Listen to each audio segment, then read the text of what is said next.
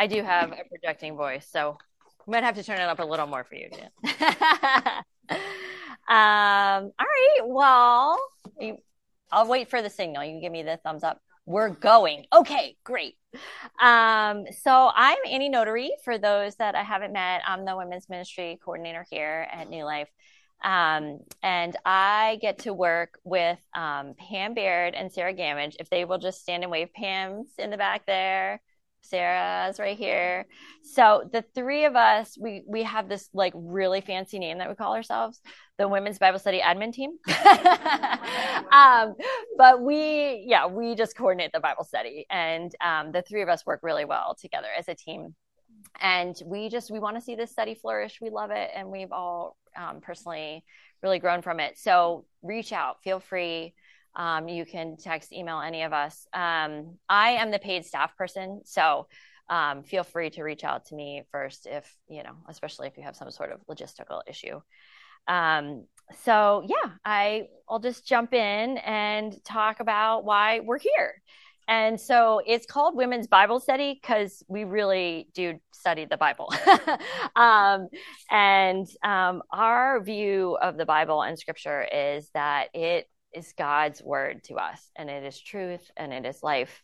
Um, and we just view it as we are coming to God's word and asking, like, filter all of life through God's word, through that grid, instead of kind of having our ideas, our view of life, and filtering God's word through that. Um, and the reason that we do that is because that's what how God's word describes itself. Um, in in Second Peter, it says that Scripture was written um, by people through the inspiration of the Holy Spirit. Um, and Second Timothy three sixteen says all Scripture is God breathed and is useful for teaching, rebuking, correcting, and training in righteousness, so that the man, woman of God may be thoroughly equipped for every good work. So I realize those are big claims and big promises for scripture to make of itself. But I think if you talk to a lot of us in this room, we have really seen that bear fruit. We've seen it um, come to fruition.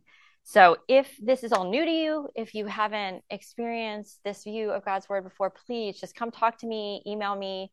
Um, I have resources on, you know, the validity of God's word that I would love to share with you. Um, and what we really also love about this study is that it's not just God's word out there in an intellectual way. It's God's word for us personally. And we get to really read it, pray about it, um, understand how it interacts with our experiences, our lives. Um, and God really does that work. He's amazing. So, excuse me. Um, yeah, if there's something it feels intimidating to you, some of these passages in Romans are a little tricky.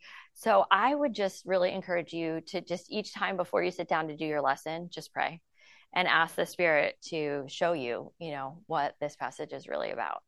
Um, and we've we've found Him really faithful to answer those prayers. Um, okay, so that's uh, you know what we're doing here the how we do it is um, you know from week to week has three major components the first is the questions which are in your gorgeous study guide. You see erin ammon thank her for the for the design work and she and jan worked really hard on putting this all together for us. Um, so i do want to say about the questions. Um, we do use them um, in the discussion time in the small group, but really their main purpose in the booklet is to give you time in the Word alone with the Lord yourself. So we sort of see that as the base layer of the cake that we're building.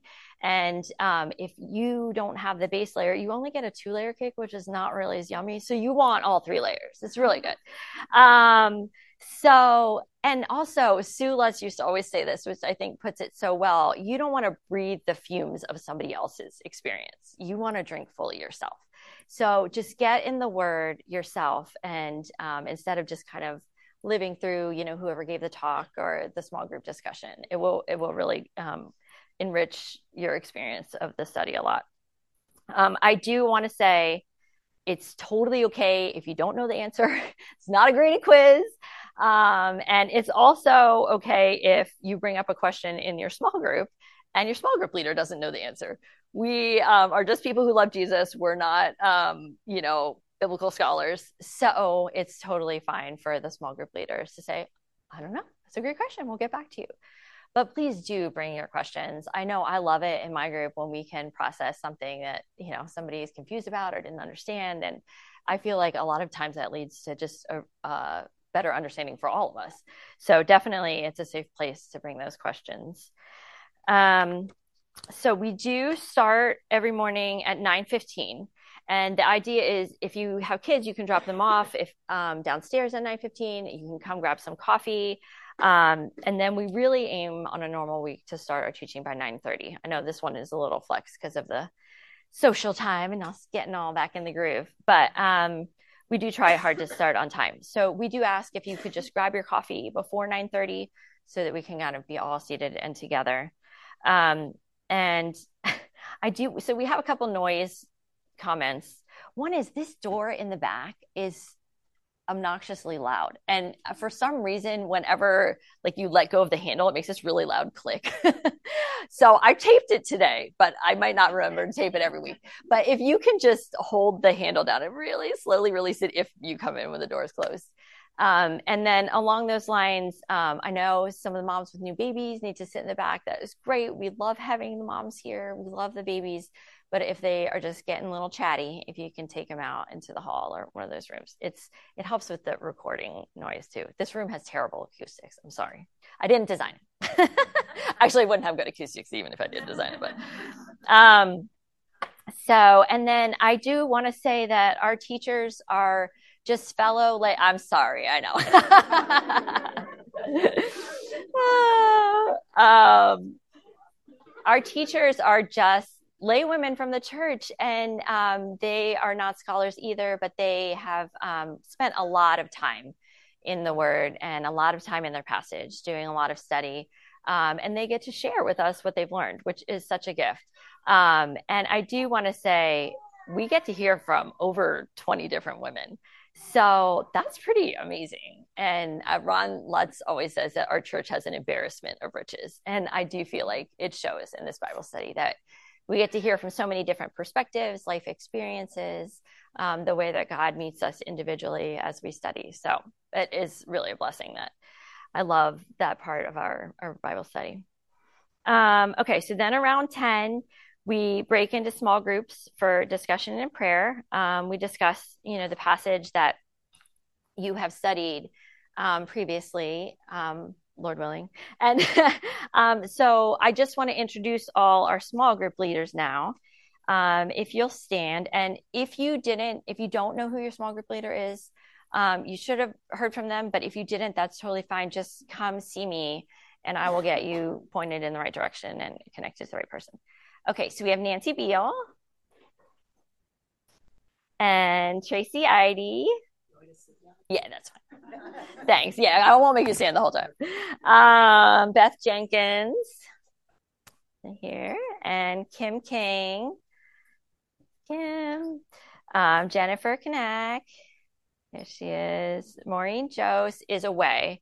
So wait, who's filling in? Linda Ruth. Okay, so Linda Ruth, if you're in Maureen's group, Linda Ruth is filling in. Um, I'm Annie. I think my group all knows me, but um, Lisa Roberts is right there in the back, our tech experts. Um, and Janet Snyder is away, um, but Ellen Kay is going to fill in for her. So where did Ellen Kay go? Yeah, so Ellen Kay is right here. Yep. Um, and Nancy Wilkinson. All right. And then Cheryl Radcliffe and Pat Salt, they also lead groups, but they're down in childcare with their groups today. Um, so I do want to say our hope and prayer for the small groups is that it is a time where you can point each other to Jesus, that as you see him in the scriptures, you can speak that that truth to one another. Um, and it's a time to, you know, sort of process what you're hearing and understanding and how it intersects with your life. Um, but just remember that your small group can't solve all your problems in life. um, sorry, we just we haven't gotten there yet. Um, but we're we're not yeah we're not professional counselors. Um, we're just sisters walking alongside you in the Lord. Um, and our time is really short. There's usually only 45 minutes for that discussion time. So it means that you probably won't get a chance to share necessarily the heart of what's going on in your week every time, which I know is hard but I'm really encourage you all to follow up with each other outside of that time, text, email, call each other, check in. Um, and that is kind of another way that you, another avenue you can use to share, even though our actual, you know, physical face to face time is so short. Um, so yeah, even though, you know, these women can't solve your problems, they can, you know, walk alongside you and assist you as the Lord, um, you know, does the work in your life. Um, so yeah, our groups end at 11 if you have children, please just leave. I hate this. I know it was so hard for me when I was a young mom too, but it's the only way we've figured out for it to work out for the for the kids. They're usually done by then. The teachers are maybe a little done by then.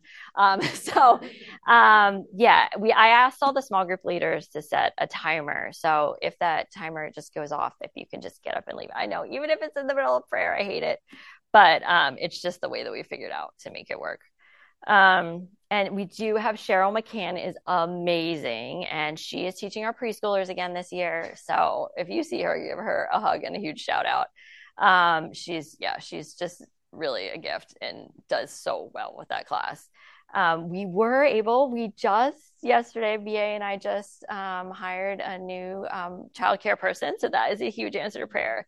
Keep praying. We'd love a couple more, but Lord willing, she will start next week. Um, so, you know, about three times a year, each group helps with childcare. Um, right now, it's just the way that we've figured out to watch the kids and have the moms be here and be present with us. Um, so we do see it as a privilege to be able to to love our little ones and to be able to serve them that way. Um, so we really are counting on you to be here and partake in that time. Um, and the schedules are listed on the the handout that was out there. The schedule. So if you can even just, you know, put them all in your phone or write them all in your calendar now to highlight, hey, I really got to schedule around this childcare week and be here and be present. It just helps so much. It really makes the flow of that morning a lot better. Um, and we do all need our clearances, um, and which I know is a hassle, but compliance is important. So we want to be law abiding citizens. Um, and we do have a new requirement this year, which is to watch the ministry safe video, which is just another layer of protection for our kids. We want to love our kids and protect them well. So um, I would, yeah, just if you haven't done that yet, take the time, sit down, do it. There's a short quiz at the end. And um, Tara will be following up with you and checking and making sure that you have all your clearances and everything before you're cleared to serve in childcare. But you will save me a lot of angst if you just get it done. Um, so I, I do want to just say a word about attendance too. Um, I know that there are days when it is hard to get here. Crazy things happen. You know, crock pots explode, tires get flat, kids spill Cheerios and milk all over the carpet. Um, and Sue used to tell this story um, about um, how one of her kids literally set their homework on fire on a Wednesday morning. So she like they brought it to her to sign, you know, of course that morning right before school, and put it on the stove, which the burner had just been on. Just literally like poof. So crazy. So all that to say, we know these crazy things happen because we have an enemy who doesn't want us to be here, who doesn't want us to gather and study God's word. Um, and pray together and speak truth together. So, um, all that to say, if you can't get here, don't give up. Don't give up. Keep keep pursuing. Um, call your small group. Say, hey, pray for me. I'm feeling the battle to get here.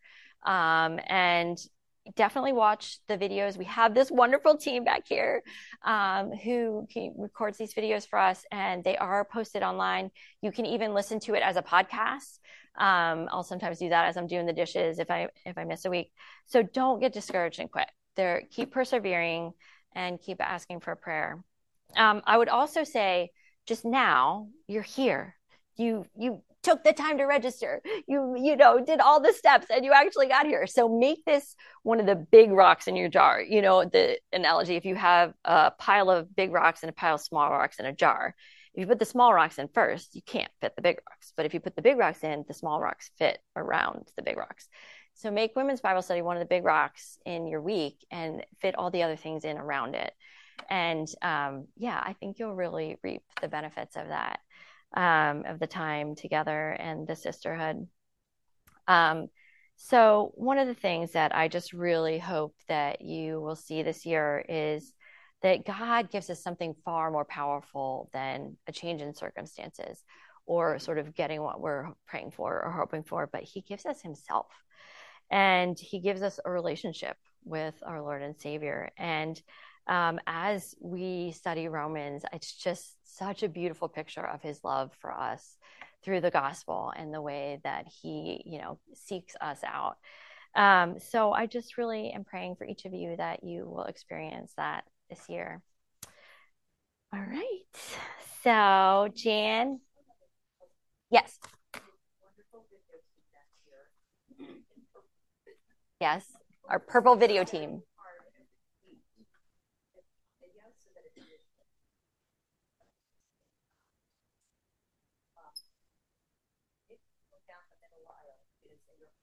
Yeah. So we're going to try to place chairs here so but you have to, for some reason. Yeah. Right. So she's just saying for the video, this center aisle, if you can avoid walking up and down while we're videoing, because yeah, you do kind of walk right in front of somebody. But yeah. Okay. All right. Well, let me transition to Jan. Yeah. Yes. I want to put this all... on so I actually can walk around. Oh, right, right, right. Yeah. Smart idea. Yes. Yeah. So how does this so go this on? Can you have a pocket or something to it in? I can. Does it go on there? Get on there, sweetie. Get on. You can do it. Perfect. All right. All right, great. I'm going to pray for Jan. Lord, thank you so much for just this time together. Thank you for Jan and just all the time and energy she has spent um, in Romans this summer, um, putting together the booklet and preparing to give us this overview. Thank you for this inductive Bible study method and the way that it can be really useful um, for us to grow in our understanding of your word. So I just pray that this time would be helpful for all of us and that it would bring you glory. In your name, amen. Amen. Amen.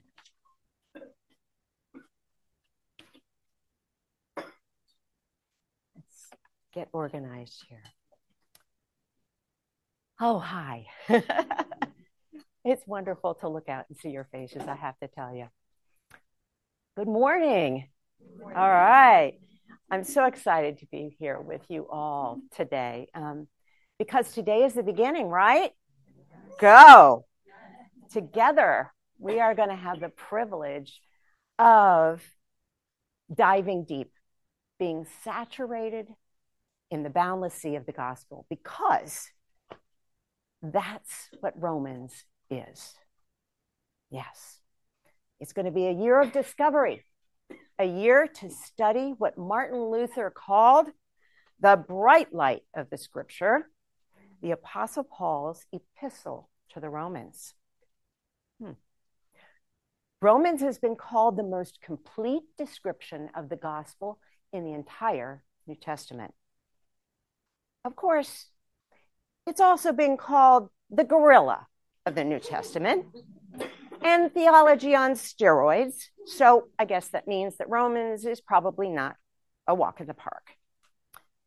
But here's another description of Romans the most important letter in all of human history. Or the title, ta-da, on our Women's Bible Study booklet, The Doorway to this Treasure of All of Scripture. And another one that's very similar, a lens through which all of Scripture can be understood. Romans reveals what God's purpose was all along, throughout all of the Old Testament. Romans is a lens, a light, a doorway through which each of our personal stories can be filtered, given purpose, meaning, and reborn. As we come to understand equally the depth of our brokenness and the immensity of God's love for us in Jesus. Dealing with the brokenness and the beauty of the Roman churches, Paul, step by step, logically, persistently hews his way through a flood of thoughts to explain the meaning of God's work in Christ. Ancient Romans yearned to be right with God, just as we do now. We are all desperate for Jesus, the only way to be right with God. While understanding the context of Paul's letter is important to grasping the gorilla. Because this is a letter and not a story or a narrative with characters, the historical context is especially important. Context will ground you as you study. So that is where we're going to begin. The who, what, where, when, why, and how of the epistle to the Romans. First of all, the who. Who's involved with this letter? Where was it written and delivered? And when did all of this happen? Naturally, we know that Paul wrote it. Paul, a Pharisee who literally hated Christianity with murderous intensity and was confronted by the risen Jesus on the road to Damascus around 33 to 34 AD, the very dawn of Christianity. In that instant, his life was totally changed.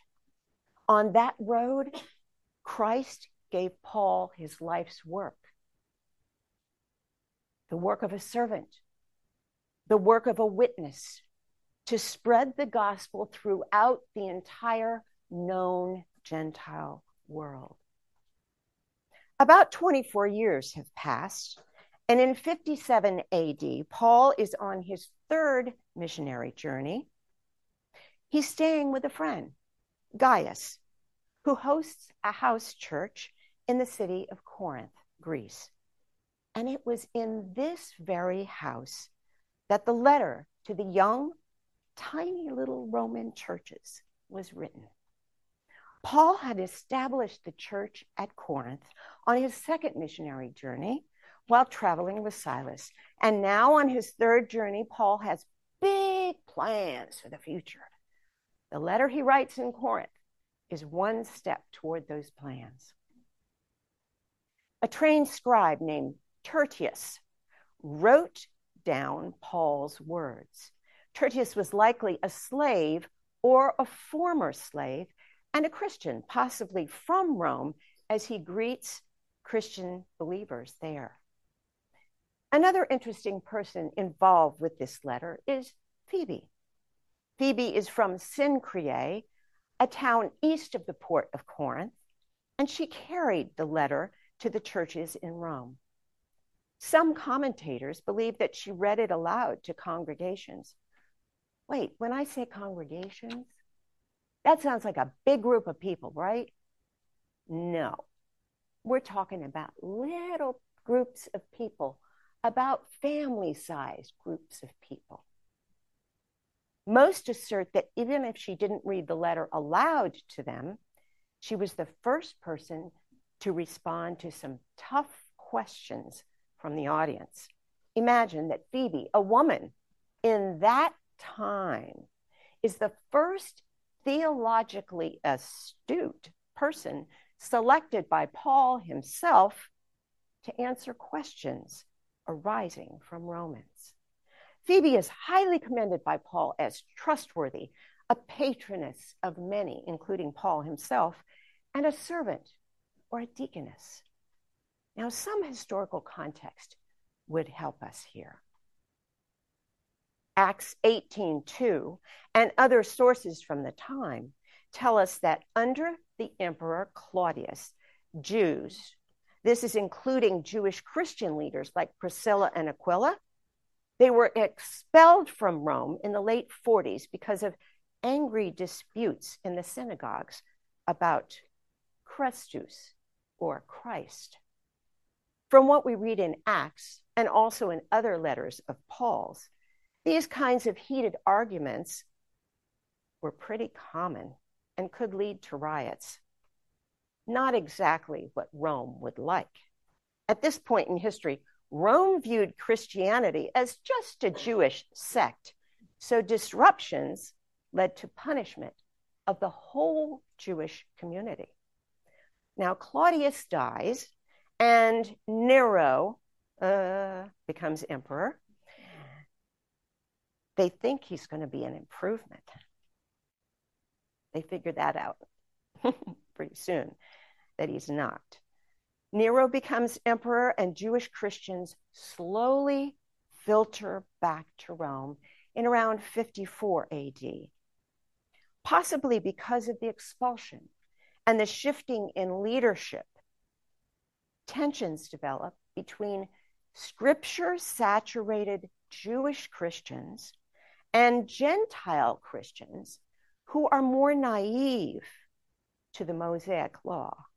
And this tension between the two groups is something that Paul addresses in his letter. You know, God's timing is just an amazing thing. The expulsion of some or all of the Jews from Rome was just a foretaste of what was up ahead. Only a few short years after Paul's letter arrived, vast areas of Rome burned. By this point, the Roman authorities saw Christian believers and Jews of the synagogue as two separate groups. Blaming the Christians for the fire, Nero initiated the first systematic state sponsored persecution on July the 24th, 64 AD. Arrested, tortured, thrown to wild beasts, and crucified. Christians were rounded up and sacrificed. The persecution began in Rome, but it spread to other Roman provinces as well. Paul's letter had given early Christians in Rome time to unify, time to put on the full armor of the gospel in Christ. In Paul's letter, God prepared them to face the lions with gospel hope. Persecuted Christians around the world today hold fast to that same hope we don't face direct persecution here, but we do face challenges to our faith, national turmoil, suffering, heartache, and death. Reflecting on those early believers in Rome is a reminder that God always prepares us for what's up ahead and assures us that glory with him awaits. Who is he writing to? Paul's never been to Rome before, though he knows some believers there very well, and he greets them in chapter 16. Priscilla and Aquila, dear friends from Corinth, have returned to Rome by this time. And he also has a couple of relatives that live there. His heartfelt greetings remind us that this is a real man writing to real people. Most of the Christians in Rome were people he hasn't met.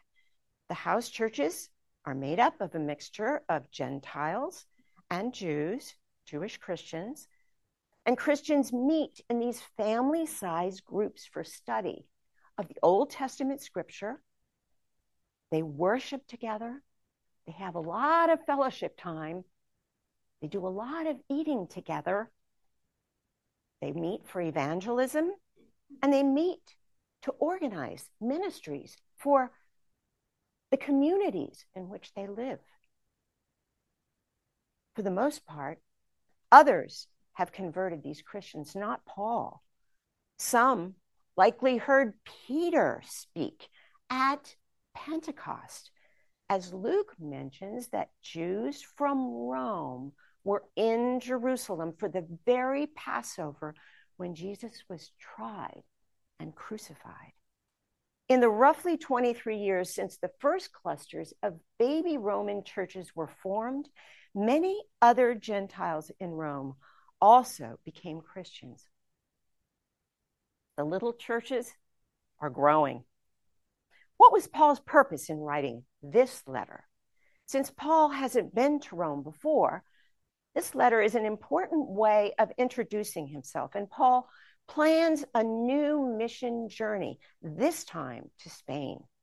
But first, he must deliver a collection to poor Christians in Jerusalem where famine rages. Spain was the farthest reaches of the known world, and Paul longs to preach the gospel there. He hopes to use Rome as a base for launching this mission, and he seeks their support. Paul clearly believes that sharing the gospel in its fullest form is his best introduction to people that he doesn't know. And in this letter, as I said before, we have the most complete description of the gospel in the entire New Testament. So, what is the gospel? Well, Ray Ortlund summarizes it like this The gospel is good news for bad people. Yeah, good news for bad people through the finished work of Christ on the cross and the endless power of the Holy Spirit received with the open hands of faith. Chapters 1 through 5 tell how the gospel saves us by faith. Chapters 6 through 8 and 12 through 15 describe how the gospel changes us. The dominant thread running throughout is the spectacular power, justice, wrath, and mercy of God's righteousness. The righteousness of God. There's that word, righteousness again. The righteousness of God occupies a central place in his salvation plan. God demands that we live in perfect obedience, perfect righteousness. But he knows that we can't. It's impossible for us. So God offers righteousness to us as a free gift of grace in Christ, received by faith. Does God give us this gift because we deserve it? No. He gives it out of love. He gives us this glorious gift because this is who He is perfectly holy and just, equally loving and merciful. This is the God we worship and adore. What was the impact of Paul's letter in church history? Well, many church leaders tell of very personal and dramatic encounters with Romans. Augustine, Martin Luther, John Wesley, and Karl Barth are just a few. Romans was the spark that lit the Reformation.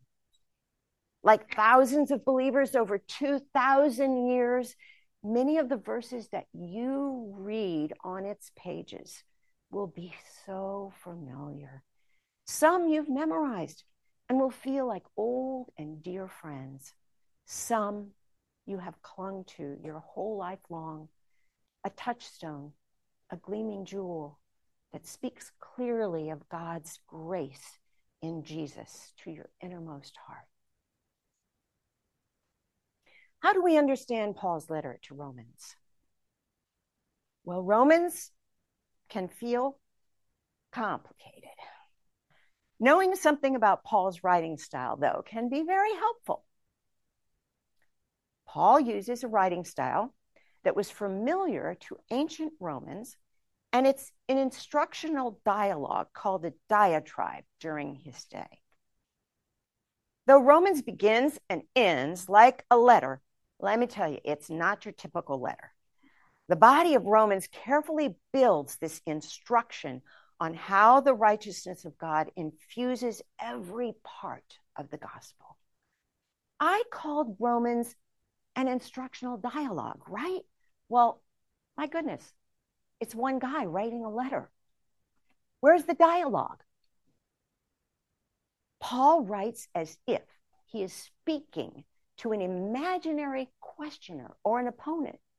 So, as you're reading, imagine that there are two voices speaking Paul's and his questioners.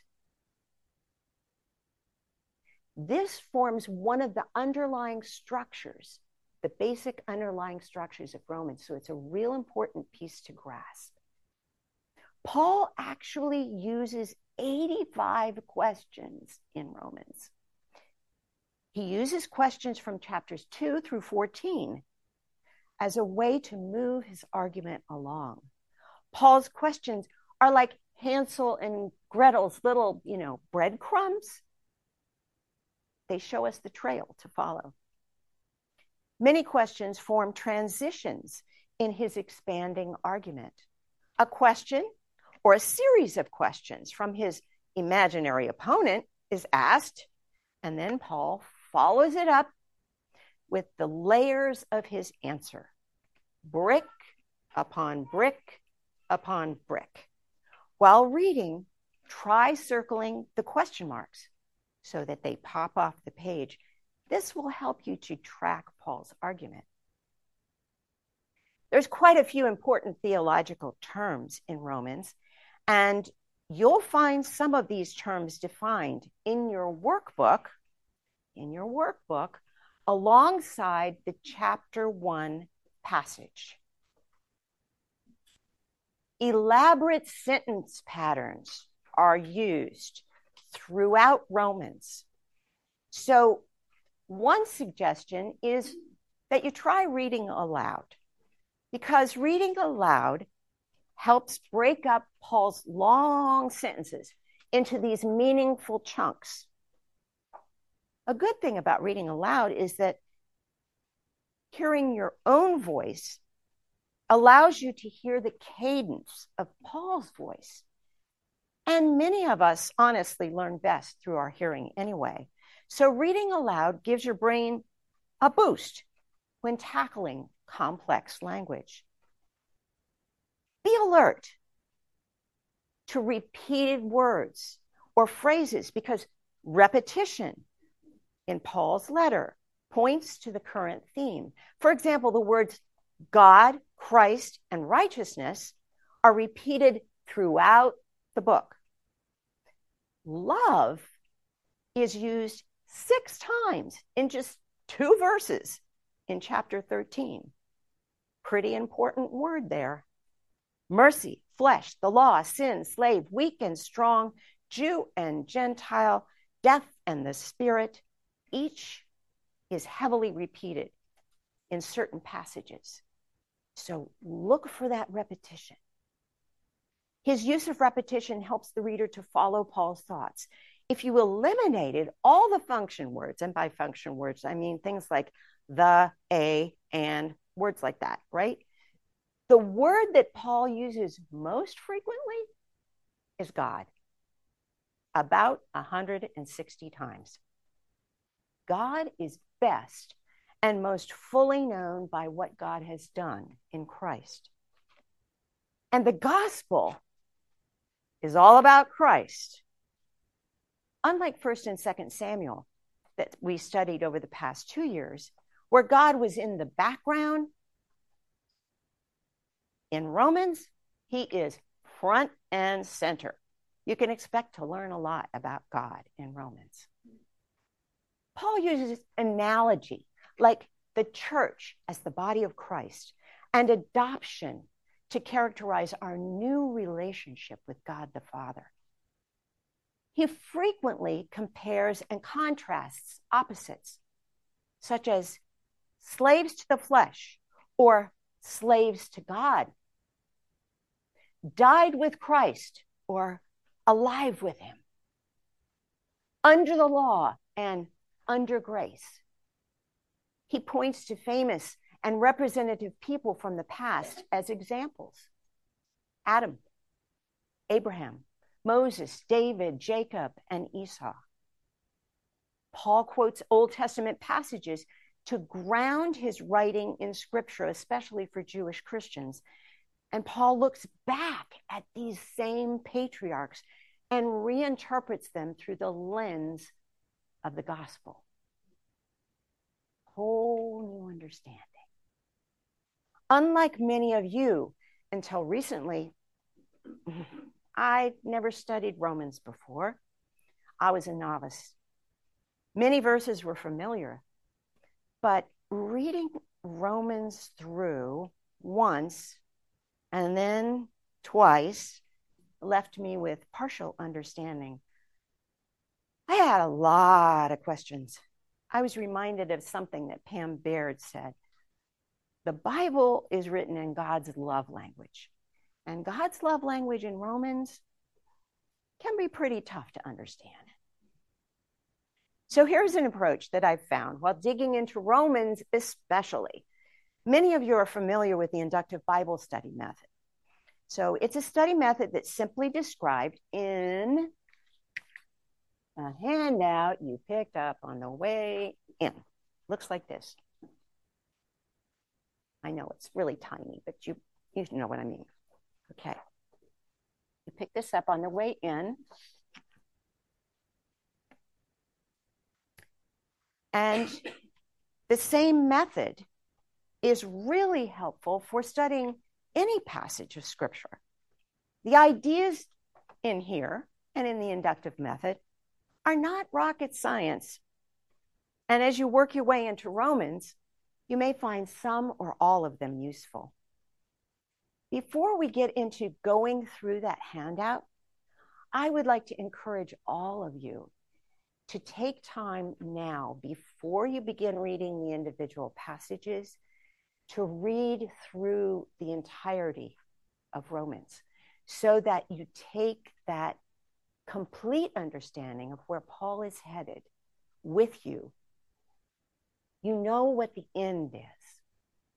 And you take that understanding with you to each individual passage that you're going to study very, very deeply.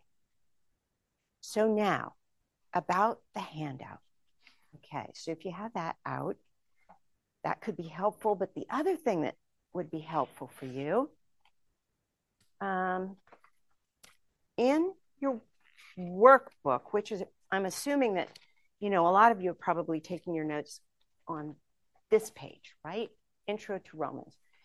And you probably at this point are saying, um, it probably should have been about three pages. Sorry. Um, because Aaron and I filled up half the page with this bottom section right here. I want to thank Aaron for so many things. But um, she included these two prayers. As you approach your study of each individual passage, we wanted to make it abundantly clear that your study must start in prayer. And this prayer that she wrote for us um, here, I think is just so perfect because what it highlights is that in that prayer, before you begin your study, you're bringing to God, you're saying, Lord, these are my joys this week. And here's what I'm struggling with. I I just ask you that you please work with me in this passage to find something that is going to speak into my life directly. And Lord, help me to understand what it is you have for me here in Romans. And that's the way to begin your study each time, so that you know that you and the Holy Spirit are working like a team together. And that's the best approach, I think. That's the best beginning that you can possibly make. So, with that in mind, prayer is number one. You'll notice there are numbers here one, two, three, and four. Prayer is number one. And then in this inductive Bible study method, co- next comes observation, then interpretation, and then application. And that gives you your numbers one through four. So I'm going to say just a few things about each one of those pieces of your work. For observation, you'll notice that there are three readings that are suggested here. And each reading is going to take you deeper and deeper into your understanding of the passage. Each reading uses a combination of your senses to dig deeper. It's using your hearing, your sight, your touch, your emotions. It's also using your ability to question as you go. As you're reading, you're contemplating questions about what Paul is saying. And, and the answers to those questions are going to lead you to deeper understanding as well. But each of your senses contributes in a big way to understanding. Now, most of the um, passages that you're studying on a weekly basis, get, get to chapter one here. And if you you can see, I think you can even see it from all the way in the back almost. Um, there is a lot of white space. This isn't like First and Second Samuel where we were ugh, solid print, right? No, uh, there's a lot of white space here. You've got big text. The text is a large font. You've got lines mar- down the side at the margin. So you've got a lot of space to work with, which is great when you're doing inductive Bible study. Just super. So use that type, use that white space, use those margin lines to make notes, write questions, draw connecting lines, and generally work your way through the passage. So on your first reading, this is where I suggest that you read the passage aloud so you can feel the cadence, feel the emotion of what Paul is writing. Uh, and there's a lot of emotion in Romans, a lot of it. Reading aloud, again, helps you to hear Paul's language, to break those complex sentences up into more meaningful chunks, and to generally get a feeling for the passage, touch base with Paul and his audience, and then glean this general understanding. And it gives you a chance to then note main topics. And maybe that's just your goal in the first reading, right? Your second reading is to focus more upon the details in the passage.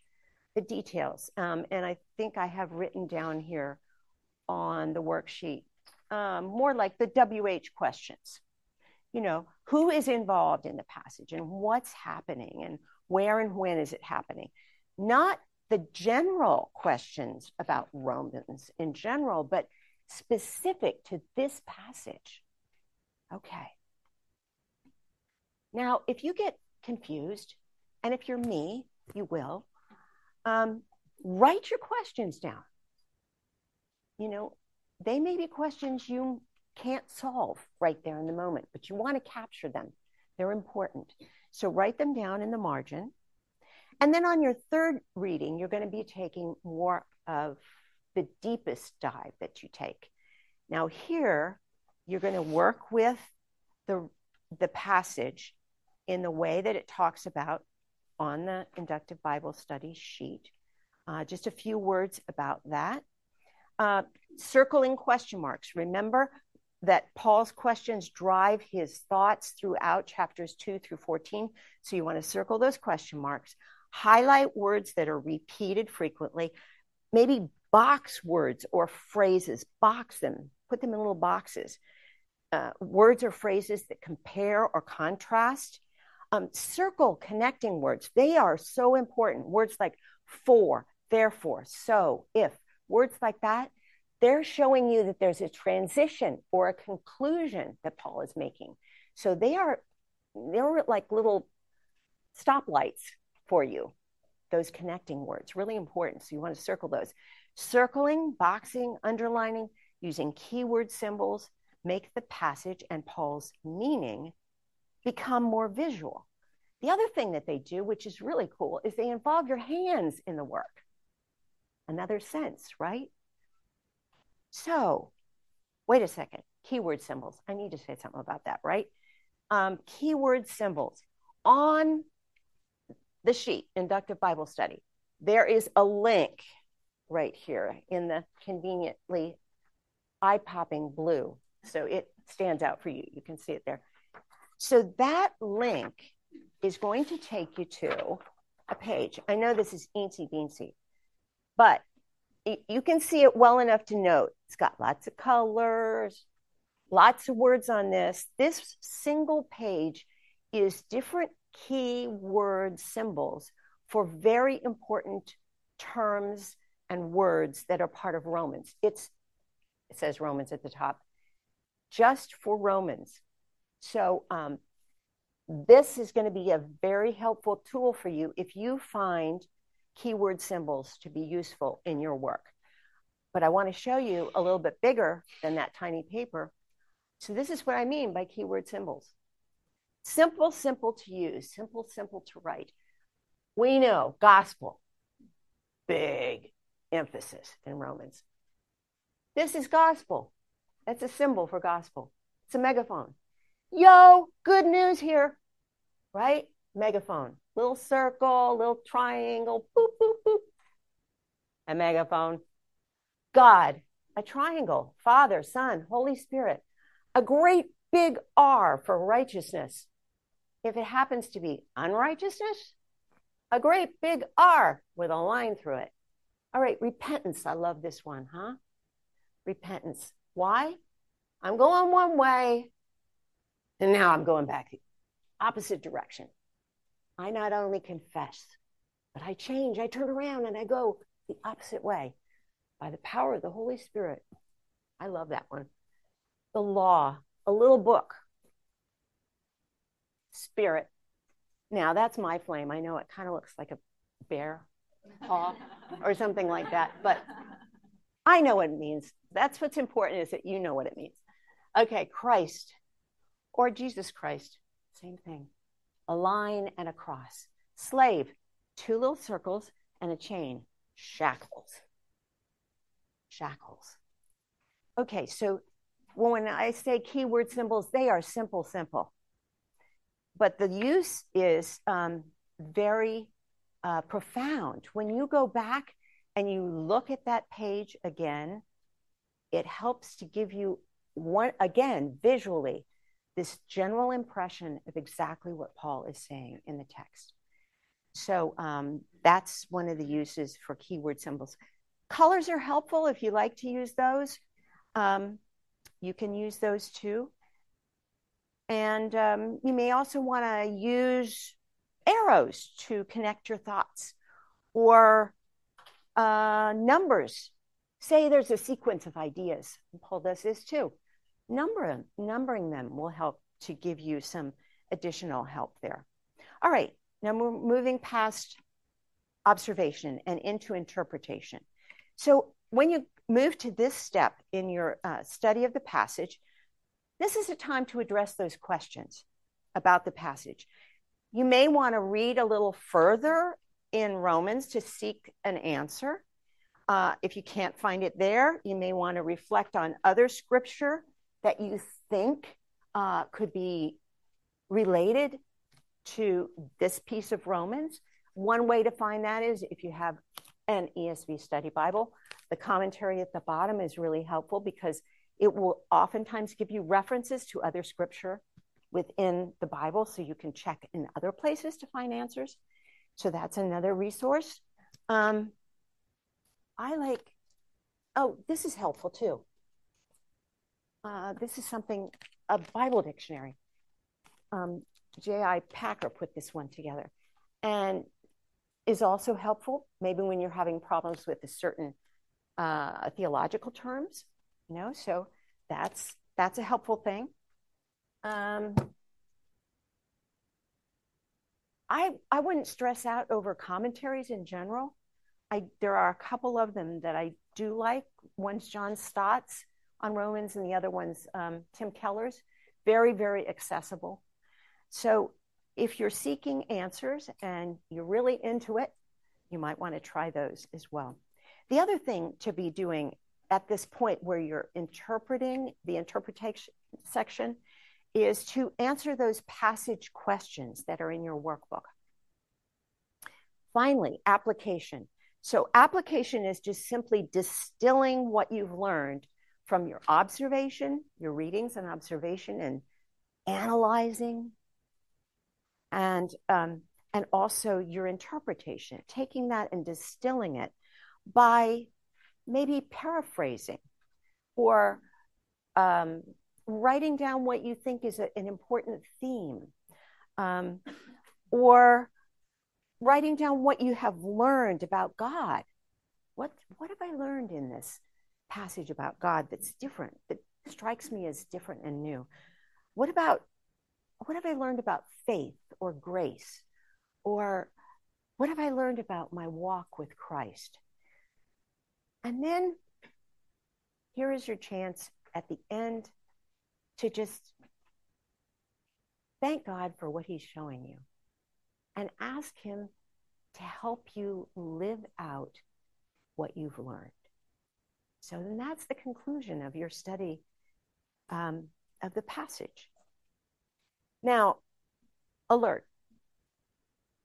This sounds like a lot, right? right? But I want to just say this is not something to stress over. It's a learning process, you know. So take your time. Take your time.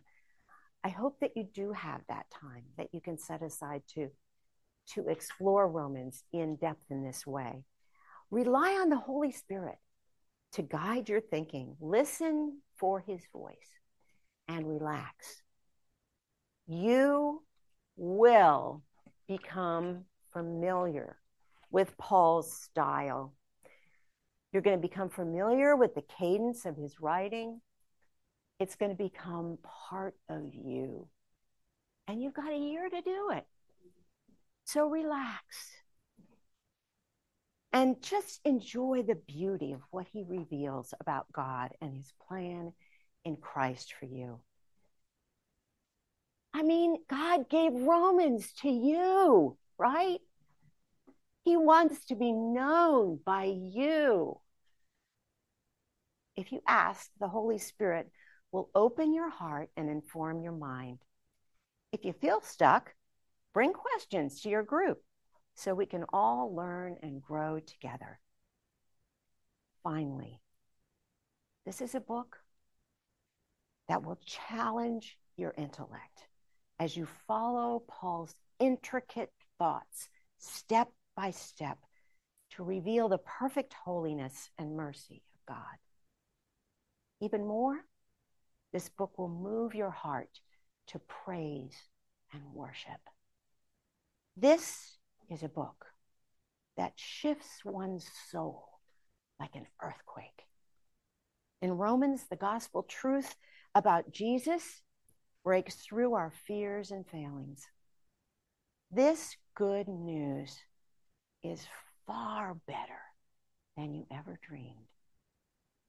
In Romans, Jesus died for me, takes on a new assurance and a resounding Let's pray. Oh Lord, guide us as we seek your face in the good news of Romans this year. Give us understanding. Father, fill us with awe and wonder that you would make a way for us to be righteous in Christ, not through our work, but through yours that you would give your own Son to die for us. All grace received by our open hands of faith.